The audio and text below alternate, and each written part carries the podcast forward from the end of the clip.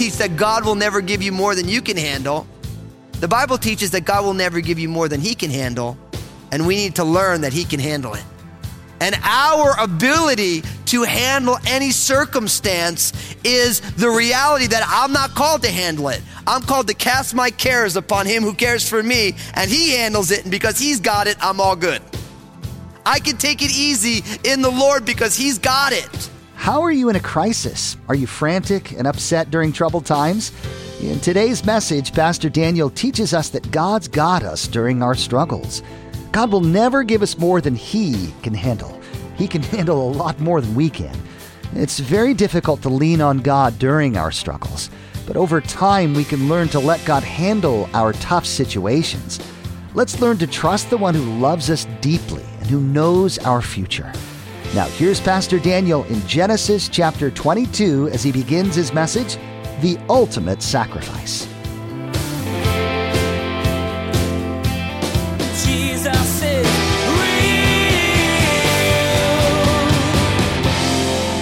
Let's open up in our Bibles the book of Genesis, chapter 22, as we're continuing this study through the book of Genesis.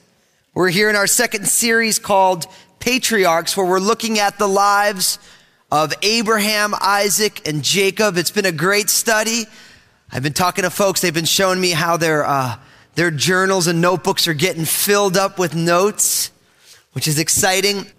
So, Genesis chapter 22, this is one of the most confusing and challenging and simultaneously the most exciting chapters in the book of Genesis. It leaves us bewildered until we realize what God is up to. We saw the fulfillment of the promise that God would give Abraham and his wife Sarah an offspring. Remember, they got that promise. It took a really long time. When Abraham was 100 and Sarah was 90, then they have a little son named Isaac. Isaac means laughter. He's the son of promise. He's the one that God had promised. And everything that we had seen in the life of Abraham really was spring training for the birth of his son. The walk of faith. Abraham, the great patriarch of faith.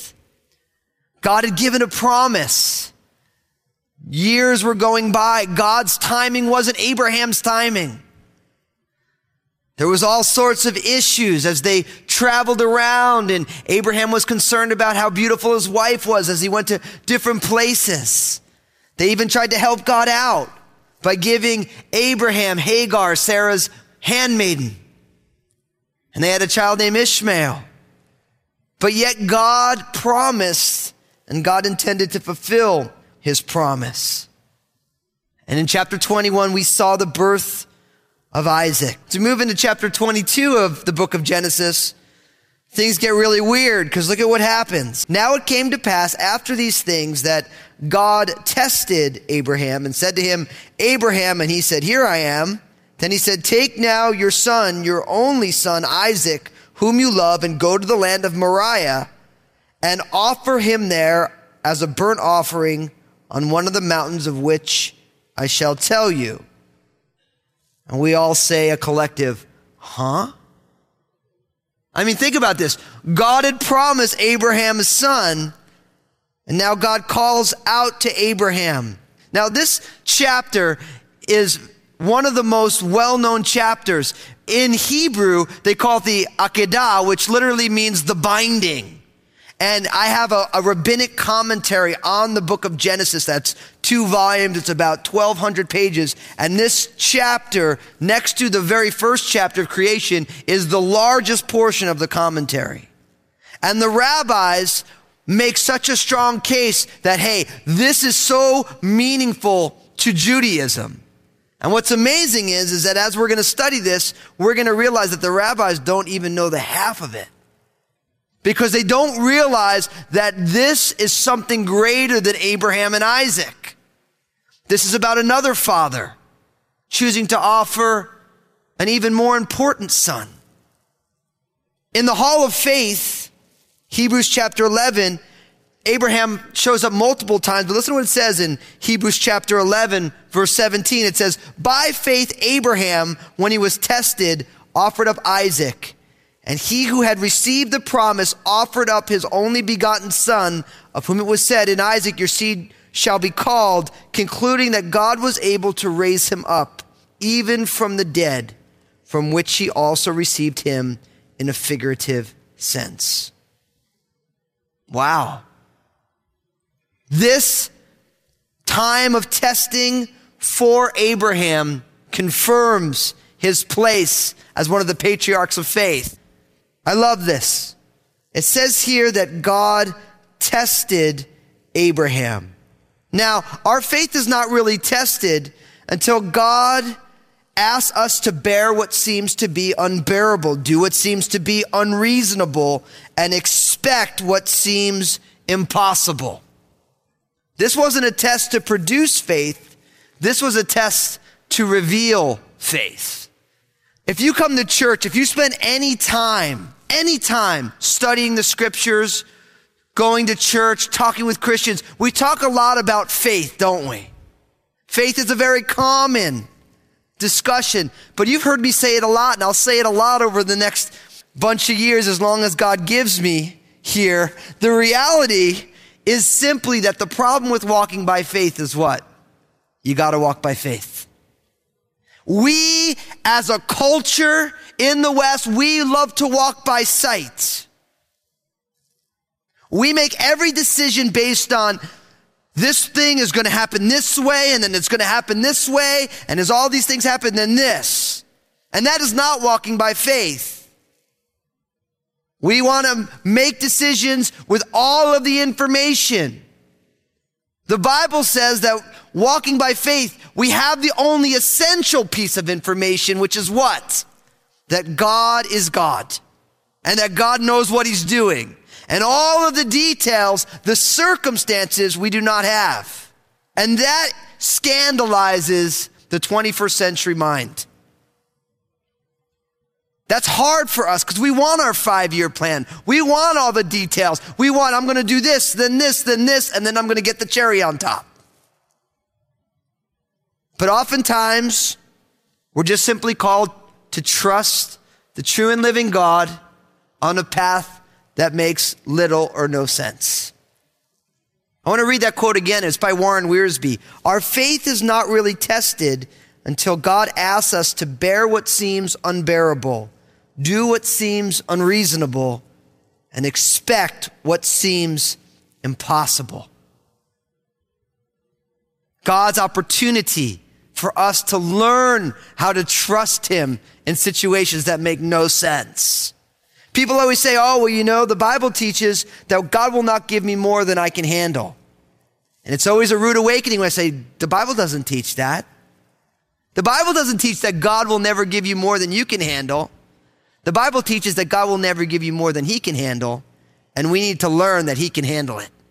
And our ability to handle any circumstance is the reality that I'm not called to handle it. I'm called to cast my cares upon Him who cares for me, and He handles it, and because He's got it, I'm all good. I can take it easy in the Lord because He's got it. I don't have to get it. He's got it.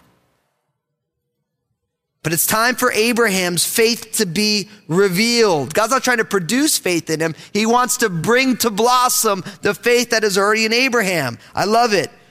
God said to Abraham, Abraham, and he said, Here I am. And I sure pray that, like Abraham, each one of us are available to hear God's voice. For a lot of us, it's not now, Lord. I got a plan. I got a, I got a full calendar, God. That simplicity that says, yes, Lord. Here I am, Lord. And I'll be honest with you, as a brother in Christ, this is hard. It's hard in my highly scheduled world. And there's a million things going on. It's hard to simply remain in a heart space where God can say, Daniel, and I say, Here I am, Lord. And God says, I want you to go do this. I'll be like, Lord, look, I got the next four weeks mapped out every hour. It's hard to be a tool in the tool belt of the Almighty if you're overscheduled. And listen, I'm not saying we shouldn't get scheduled either. I'm just saying we have to realize that God needs to be the executor of our calendar. That if God calls on us for whatever it is, that we be available. I've heard it said many times God is not looking for ability, but God is looking for availability. I think that's how I ended up in the ministry. I heard about people who didn't have the Bible, didn't know the word. I said, hey, someone's got to tell them. Every time someone said, hey, you know, hey, you want to teach a Bible study? I'm like, yeah, mm-hmm. I'm available. I want to be used by God. Just the ability to be available. But for Abraham, Abraham doesn't get the tap on the shoulder for the big leagues. He doesn't get, hey, Abraham, I want you to have a, a $20 million or 20 million shekel estate that I want you to play with. I want you to build a mansion. No, verse 2 Take now your son, your only son Isaac, whom you love, and go to the land of Moriah and offer him there as a burnt offering on one of the mountains of which I shall tell you. This is absolutely horrific. God asked Abraham for the most valuable commodity in Abraham's world. Notice what he says. And, and you feel the tension. Take now your son, your only son, Isaac, whom you love. I want you to take your son, your only son, Isaac, whom you love. And I want you to go and offer him as a burnt offering. You see, I was trying, honestly, I, I, was sitting back there before I came out. I'm like, Lord, let me build this thing up. But this is not about Abraham and Isaac at all. It is, but this is meant, this whole scene is meant to be a picture of a greater father than Abraham with a greater son than Isaac. This is all about God sacrificing his only son, the son whom he loves, Jesus of Nazareth. We're going to see that God is not going to let Abraham sacrifice Isaac because Isaac isn't a worthy offering, but God will sacrifice Jesus because Jesus is the better son than Isaac, the more perfect sacrifice. And that's why this is happening, because God wants a testimony for future generations that when they see Jesus of Nazareth sacrificed on one of the mountains right in the area of Moriah where they ended up building the temple, one of those mountains outside, everyone say, wait a second, I heard about this before. I heard about this. We saw this in the life of Abraham. So God is asking Abraham to do what only his heart is willing to do God's heart. Because God will sacrifice his own son. Now look at what happens in verse 3. So Abraham rose early in the morning and saddled his donkey and took two of his young men with him and Isaac his son and he split the wood for the burnt offering and arose and went to the place where God had told him. And on the third day, Abraham lifted up his eyes and saw the place afar off. Here's Abraham again, without any delay, early in the morning. I've been kind of camping out on this with Abraham, haven't I? Every time I see it, right, I make a point. Obedience without delay without dilly dallying, without questioning. God says, I want you to do this. And Abraham's up early the next morning, ready to serve the Lord. It's interesting. All this, he's up early. He saddles his donkey. He brings two of his servants with him, two young men, Isaac his son, and he splits the wood for the burnt offering. I like this. Abraham is making preparations to worship the Lord. See, we live in a culture that loves spontaneity as a sentiment. Like, most of us don't really live very spontaneously, do we? But we just think that spontaneity is really like a cool thing. but we spend most of our lives planning everything, right? But when it comes to the things of the Spirit, we almost spend no time planning. We think that if it's spiritual, it needs to be spontaneous. But the reality is, is that for all of us, we need to make preparations in worship. It's interesting that in the church in Corinth, when they got together for their agape feast and their services on the Lord's Day on Sunday, Paul says, How is it that every one of you comes with a psalm, a hymn, and all these things? See, the people were seeking God all week for revelation to bring to the fellowship of believers. And I like that because they were preparing themselves. They were like, Lord, I want to worship you. When was the last time you prepared to show up at church and worship God? And not just prepared by putting on perfume and arranging your hair and, you know, putting on five different outfits to see which one makes you look the spiffiest for the Lord. But when was the last time you really said, God, when I get into the sanctuary with the people of God, I want my heart to already be open to you. And God, I want to show up before you with my brothers and sisters already overflowing with who you are. We prepare for everything except for the things that matters most, which is the things of God. I love this because Abraham's up and he's thinking ahead. He's like, okay, it's a burnt offering. I need some help. I need my donkey ready. I need some wood. I'm not going to just hope that wood shows up there. I'm going to bring it with me. He made preparations to worship the Lord. And he goes. Notice this. Then on the third day, Abraham lifted up his eyes and saw the place afar off. This is fascinating, isn't it? Why three days? It was as if in Abraham's mind, Isaac had already been dead for three days. Could you imagine being Abraham? You've waited all this time and Isaac is there. And you're walking and you know what God said and you're just like, you're walking for three days. Can you imagine how often he got choked up in those three days looking over at Isaac? Thinking to himself, man, my only son, the son whom I love, the son of promise. But on the third day, he showed up at this region in Moriah. According to Second Chronicles chapter 3 verse 1, Mount Moriah was in modern day Jerusalem. Early Jewish tradition tells us that the temple was built on the mountains of Moriah. Fascinating. It's beautiful. In verse 5, it says this And Abraham said to the young men, Stay here with the donkey.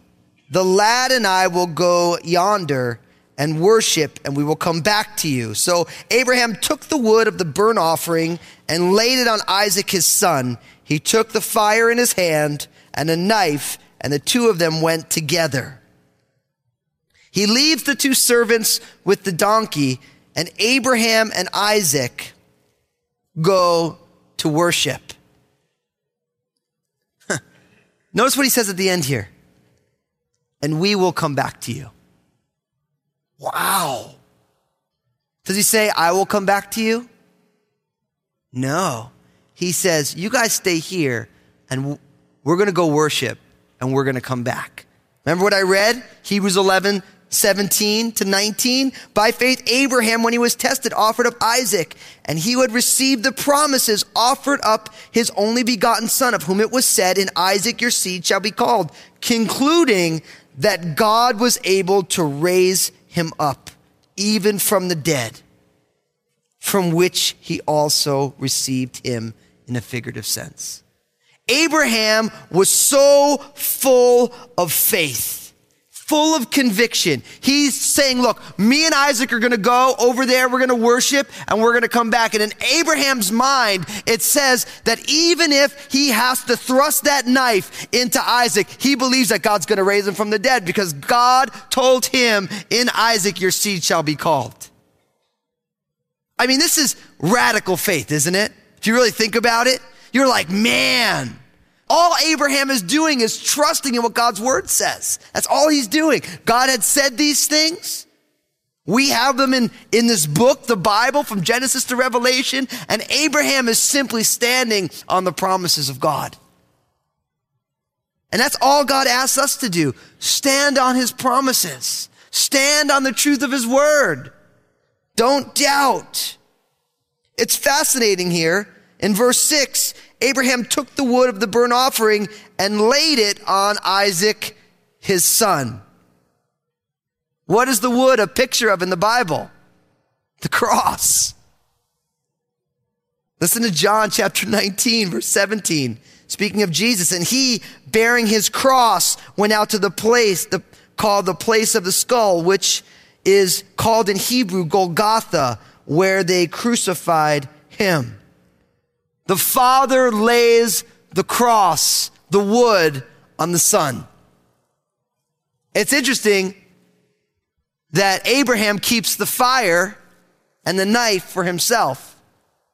The fire, of course, is a symbol of judgment. It's always been. Fascinating. It's Isaac's job to bear the burden, the wood. Now, what's also fascinating here, Isaac is called a lad. But that word in Hebrew, when we think of a lad, we think of like a little guy, like a five year old or a seven year old or maybe a 10 year old. The rabbis have Isaac in his 30s at this point. I mean, you got to think for Abraham, Abraham's over 100 now. So the reality is, is that, you know, anyone's young when you're 100, seriously. You know? It's awesome here because Isaac is called a lad, a young man still. But Isaac is there. He's bearing the burden. In verse 7, it says this But Isaac spoke to Abraham his father and said, My father. And he said, Here I am, my son. And he said, Look, the fire and the wood, but where is the lamb for a burnt offering? Verse 8 And Abraham said, My son, God will provide for himself the lamb for a burnt offering. So the two of them went together. Can you imagine Isaac at this? He's looking around. He's thinking, man, my dad, what's he doing? We got the fire. We got the wood. Where is the sacrifice? Who's the sacrificial lamb? And Abraham says something so riveting. Look what he says. And I don't really, I'm not like a underline your Bible kind of a guy because it's all God's word. But if you're an underliner of your Bible, or if you don't like to, maybe you want to do your neighbors for them or something, I don't know. It says this My son, God will provide for himself the lamb for the burnt offering. Who's going to provide the lamb? God. God's going to provide the lamb for himself. Jesus is Today, Pastor Daniel taught us some amazing similarities between Abraham sacrificing his son Isaac and God sacrificing his son Jesus. The parallels are incredible. God set it up that way. What's even more amazing is that Abraham trusted God enough to do what God said. God seemed to contradict himself. God told Abraham to kill the promised son that God had given him. Abraham obeyed anyway. Do we trust God that much? Hey, everybody, Pastor Daniel here. I just want to say thank you for tuning in. I'm so stoked you're a listener of Jesus is Real Radio, and I know Jesus has amazing plans for you. I'd love to hear the story of how God's working in your life. Give us a call here at Jesus is Real Radio at 360 256 4655 or email me at real at danielfusco.com. We're so glad we can be a part of your life through the ministry of Jesus is Real Radio. Would you like to be a part of what we're doing? We would like to ask that you prayerfully consider becoming a financial partner of this program. Your contribution, no matter the size, will be used to reach people with the gospel message. Find out more at jesusisrealradio.com. Just click on Give. Thank you for partnering with us. Make sure to tune in again as Pastor Daniel will share more about how Abraham trusted God. Not only did Abraham fully trust God, but he also feared God. Pastor Daniel will teach us that fearing God comes in two ways We can fear God out of respect for his complete authority, or we can fear God because we don't want to hurt his heart. Either way, we're in a spiritually healthy state to place our lives into his mighty and loving hands. There's more to come from Pastor Daniel's series called Patriarchs. Please glance at the clock right now and make plans to join us again for another edition of Jesus is Real Radio.